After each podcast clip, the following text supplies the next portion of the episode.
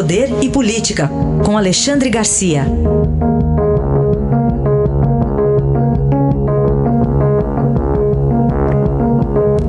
Alexandre, bom dia. Lina. Oi, bom dia. Bom, Alexandre, estamos no primeiro de maio, um feriado. Tem ironia no feriado? Tem, tem a ironia, né? Que seria para uh, festejar o trabalhador, né? suspendendo o trabalho. O trabalho já está suspenso há mais de mês, né? e, e, o trabalhador não tem nada para festejar nesse momento, né? Porque cresce o desemprego. Né? O, aqueles que precisam trabalhar para ter a renda, trabalhar hoje para ter comida amanhã, não, não estão podendo, né? o desemprego aumentando. O, nos Estados Unidos não tinha desemprego, era 3%, agora já está em 17%. Né? E o terrível é não saber quando pode parar. Blumenau, por exemplo, uh, uh, aumentou gradativamente a atividade e em 15 dias dobrou o, a Covid-19. Então recolheram de novo. Né?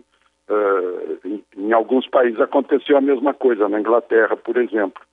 Então há um. No mundo inteiro, como lembrou o professor José Pastore, que é professor aí da USP, um especialista em, em, em trabalho, dizendo que nunca houve um dia, um dia primeiro de maio tão triste, à exceção do primeiro, né, naquela, aquele, aquele massacre em Chicago em 1886 que originou a comemoração. Mas de lá para cá é a primeira vez que uh, a tristeza envolve o trabalhador em vez, em vez da festa que ele merece. Alexandre, fala, falemos sobre a relação do presidente Bolsonaro e o ministro Alexandre de Moraes ao fim desta semana.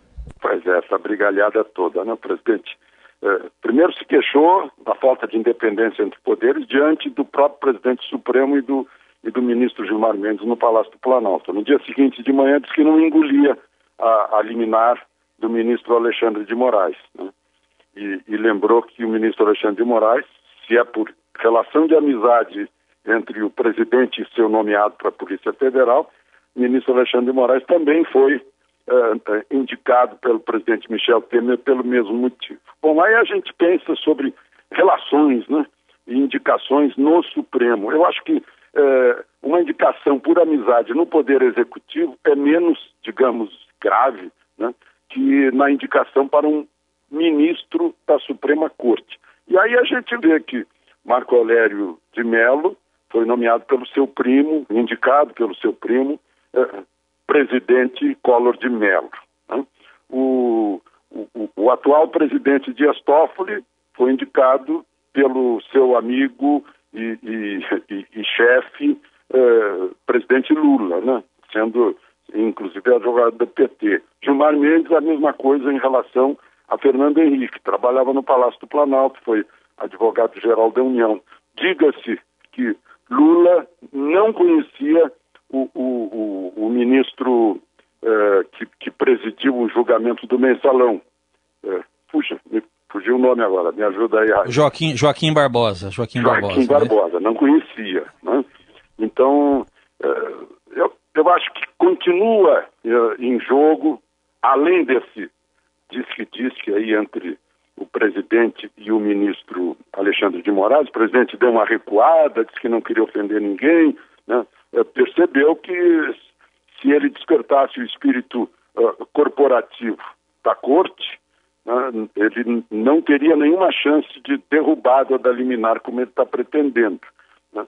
Mas é uma questão a ser pensada. E de novo no processo de escolha de ministro do Supremo, né? valendo em primeiríssimo lugar as condições jurídicas, né? porque há pessoas que não têm vocação para ser juiz, têm, têm vocação para ser político, né?